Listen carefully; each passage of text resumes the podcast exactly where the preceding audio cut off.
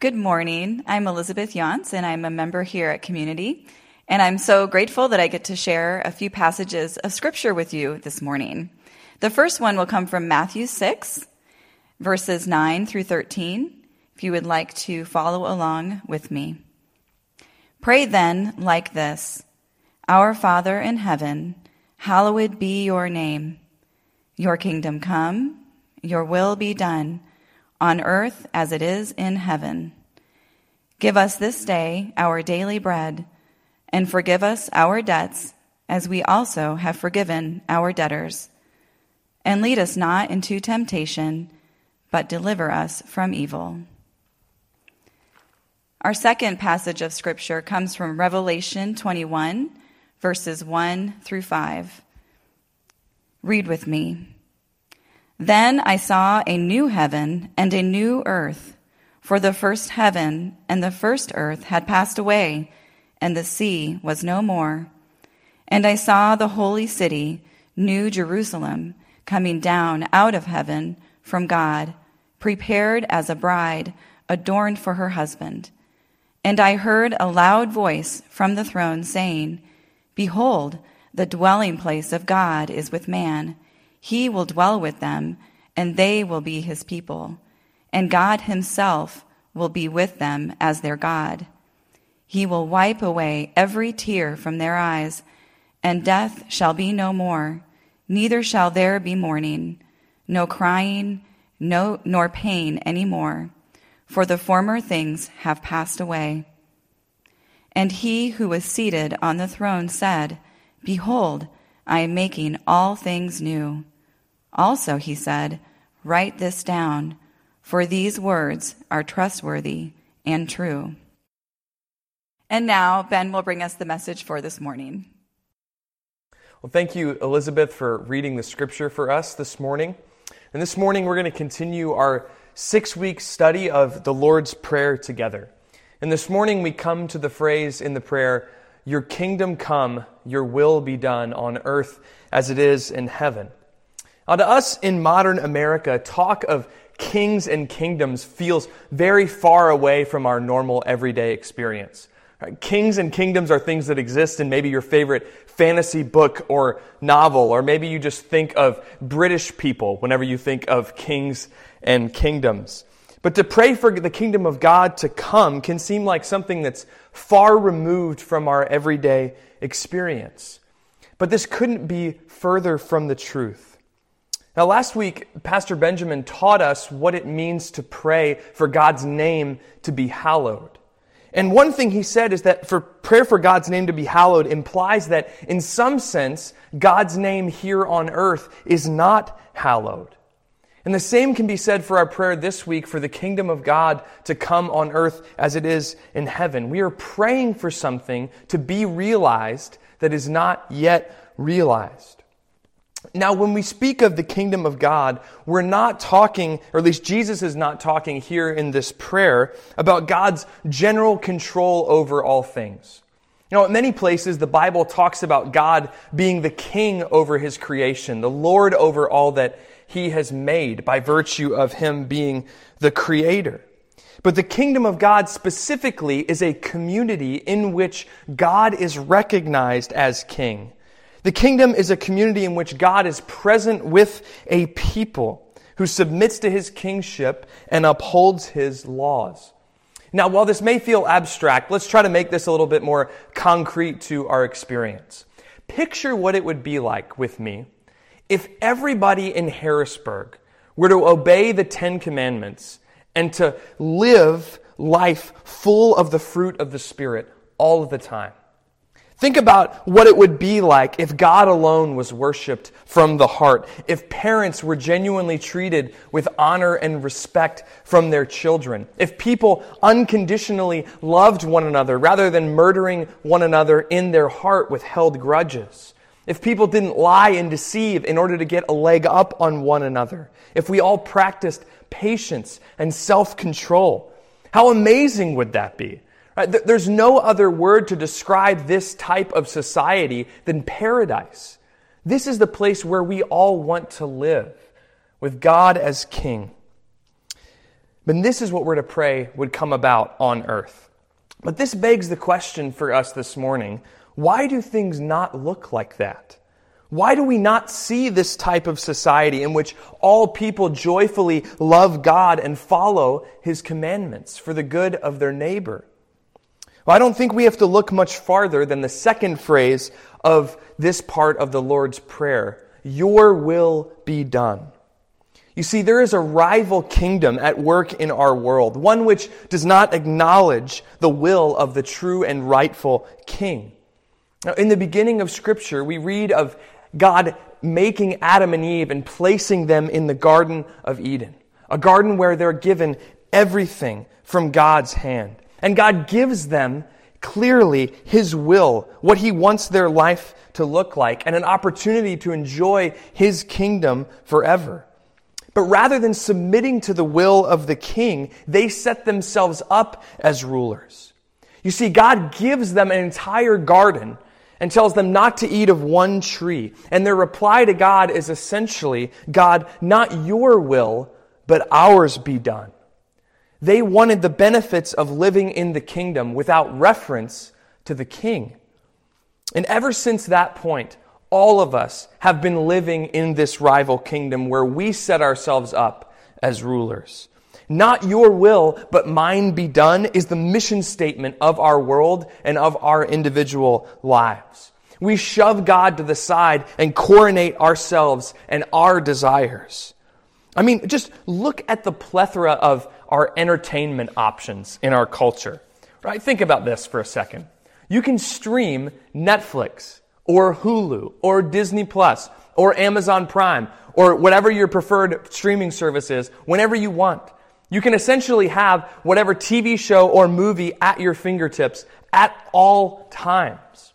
You can pick which news network you want to watch that most lines up with your political viewpoint. You can scroll through your social media feed and not once have anybody that contradicts what you think about anything. In the words of one of our church members here I was talking to this week, who, by the way, just happens to be bald and biracial, he said, if I really wanted to, I could listen to only bald, biracial TV anchors and radio hosts. Now, in one sense, we really do all live in our own kingdoms. And the reason why we don't see the kingdom of God in this world is because we are already too busy building our own kingdoms on our own terms. We want our lives to look like our Netflix queue because after all, we are the star of our own show of our own lives. But you see, when we set ourselves up as kings and queens without reference to God, tyranny and terror result, both for us and for other people. And we see this destruction that the mindset of not your will but mine be done can cause on ourselves and others. All right, think about this. It, maybe you're a father or a mother, and maybe you are obsessed and consumed with success in your career. But you see and feel the toll that this takes on you as you look yourself in the mirror and see the bags under your eyes. You feel the chill in the air as you walk past your wife and kids, again missing dinner to continue to work late hours into the evening. Or maybe you're somebody that's trying to feel more fulfilled in life. And as you find certain people toxic, or not good for your own personal joy, you cut them out of your life, whether that be parents or old friends. But you find yourself increasingly anxious and lonely. Or maybe you're a full time pastor who also attends seminary, and your desire for success and to be viewed as someone who is smart and capable regularly leaves you feeling exhausted and your wife starving for time that you continually give to other things just to speak of one guy that I know. In any case, we are terrible kings and queens of our own lives. If we are honest with ourselves, we know that when we set ourselves up as kings and shun the true king who has the rightful claim to our life, only our, only our own destruction results. This is only to our own detriment.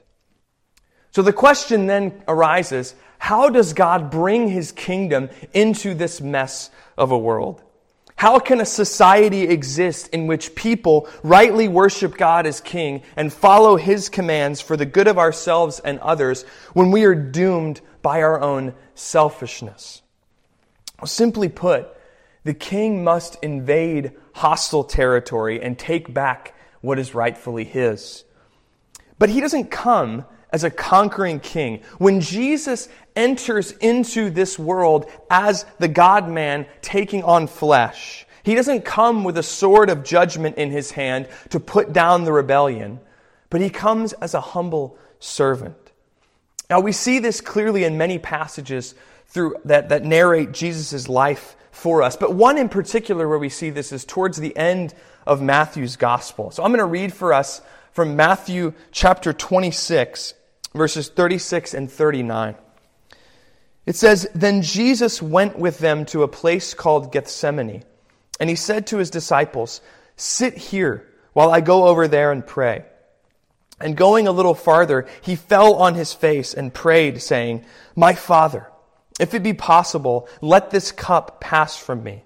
Nevertheless, not as I will, but as you will. You see, in this prayer, we see another man in a garden who changes the future of the world. You see, this cup that Jesus speaks of is the cup of God's wrath. It's God's judgment as king against all of those who have rebelled against his kingdom. So as Jesus prays here, the night before he is about to be crucified on a Roman cross, he sees what lies ahead. And rather than coming to earth to pour out that cup of wrath on you and I, Jesus came to earth as an expression of the eternal love of God and said, I'll take that for you. I'll die the rebel's death so that rebels can be freely welcomed into God's kingdom.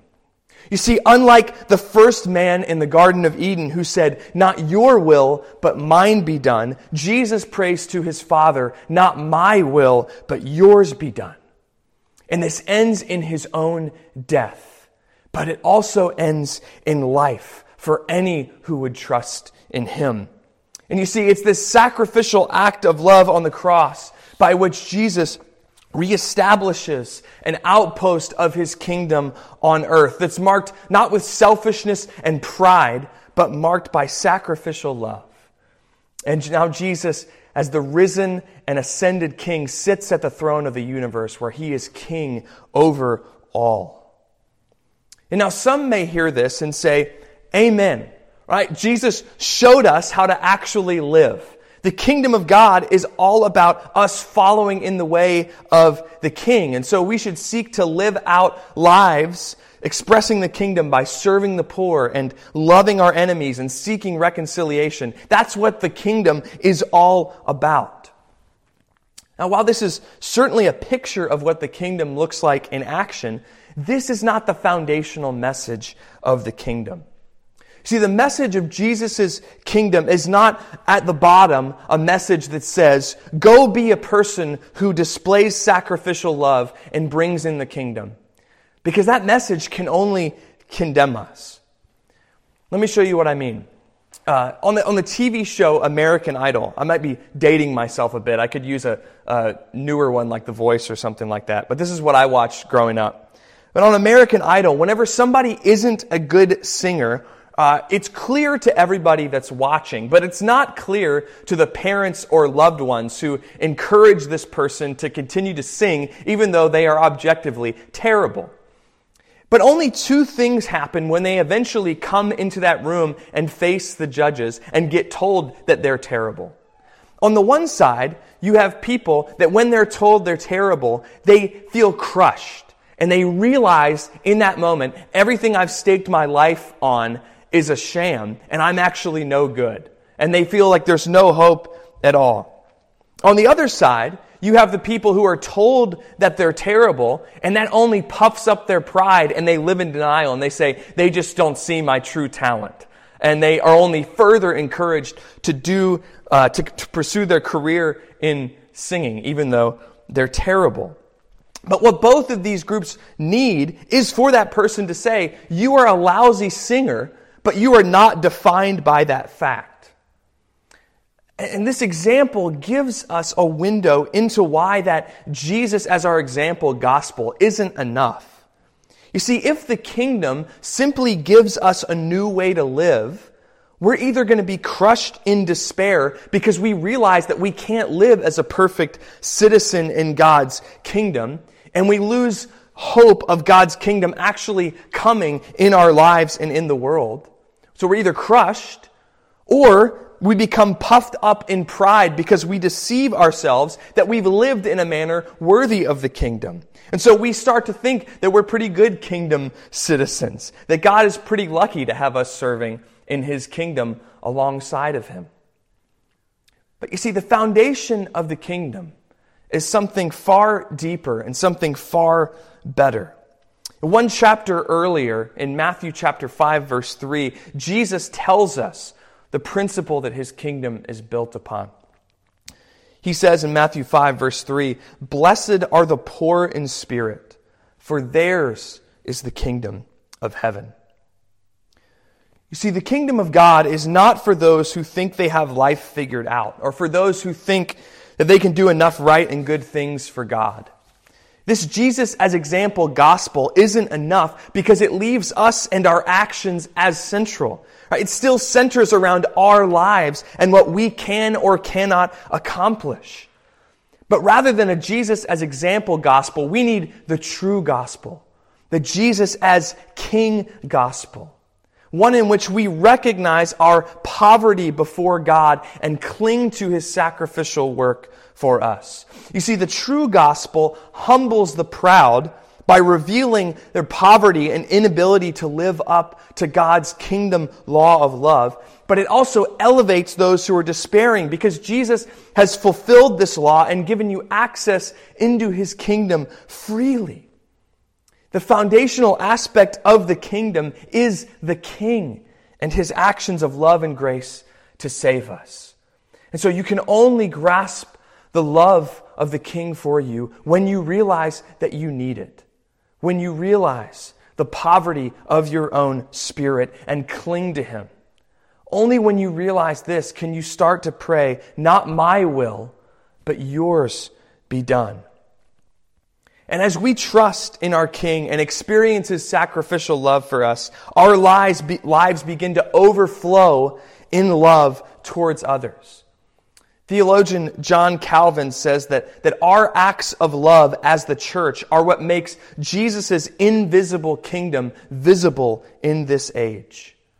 See, the kingdom is displayed for others as we say, not my will, but yours be done in every area of our lives in response to God's immeasurable love for us. And so, church, as citizens of the kingdom of God, let's be those who are generous in sacrificial love for others. Let's be people that are willing to give at great costs for our, to ourselves because there is one who has given to us at great cost to himself. We ought to be the ones, as citizens of God's kingdom, championing justice for the vulnerable and outcast most fervently at great cost to ourselves, not out of a false vision of societal progress, but as an expression of the character of our King and His kingdom. You see, as the people of God give of ourselves in love, because of the great love we've received, the world will know what it looks like when Jesus reigns as King. But even as we speak of all of this, we recognize that today, in our lives, in our world, the kingdom of Jesus is not yet fully here. But the Bible does give us a snapshot of what it will look like when the kingdom does come. We're going to go back and read together again Revelation chapter 1, verses 1 through 5. It was read by Elizabeth at the beginning of the sermon here, uh, but we're going to read it again together. It says, Then I saw a new heaven and a new earth. For the first heaven and the first earth had passed away, and the sea was no more. And I saw the holy city, New Jerusalem, coming down out of heaven from God, prepared as a bride adorned for her husband. And I heard a loud voice from the throne saying, Behold, the dwelling place of God is with man. He will dwell with them, and they will be his people, and God himself will be with them as their God. He will wipe away every tear from their eyes, and death shall be no more. Neither shall there be mourning, nor crying, nor pain any more, for the former things have passed away. And he who was seated on the throne said, Behold, I am making all things new. Although Jesus is truly king now, there will be a day when we will see him coming on the clouds, when we will see him revealed as our king. And he will dwell with us as his people, and he will make everything in this world and in your life whole, right, and complete. Evil will be judged and be expelled from this new earth, and we will live with God forever in the safety of His kingdom where there's no threat or worry, but simply eternal work and worship for our King.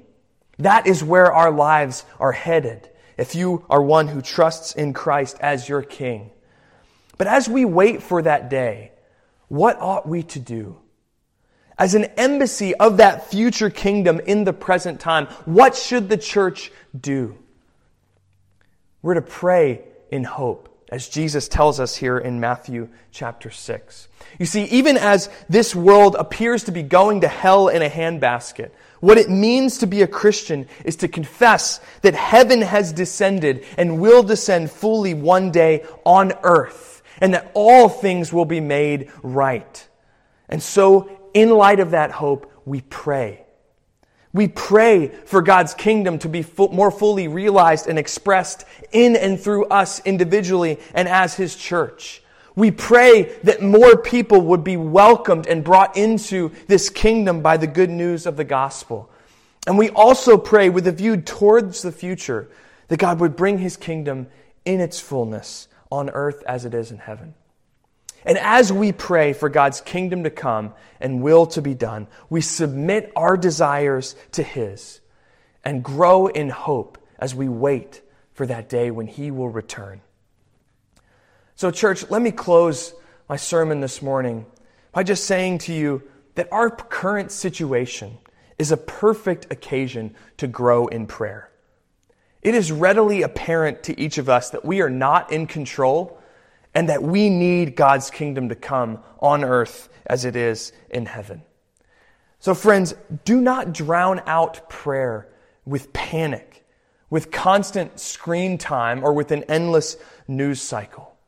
Prayer is our lifeline in these times of crisis and uncertainty. Prayer for the kingdom of God to come is the way that we fight against despair and for hope in a time when it is so easy to lose hope. Prayer is the way that we reorient ourselves to what God is doing in and through us and what He will do one day to bring His story of salvation to its final conclusion.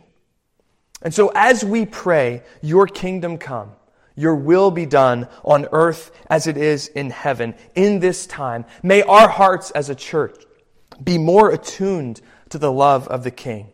May we grow in our desire for the coming of His kingdom on that day. And may we be motivated to display this kingdom to our spouses, our children, and our neighbors as we love others sacrificially, like Jesus, praying, Not my kingdom come, but yours. Not my will, but yours be done. Let's pray. Father, we do echo the words of Jesus in the Lord's Prayer. We pray that your kingdom would come and your will would do- be done on earth. Lord, these times of crisis have revealed to us the ways in which we long for a kingdom of peace and stability. And they've also revealed ways in which we have not yet submitted our hearts to your rule. So, Lord, help us day by day as we pray this prayer to submit ourselves to you and to be motivated to show others what it looks like when Jesus reigns as king in anticipation of that day when you will be revealed and we will see you as our king and you will make all things new.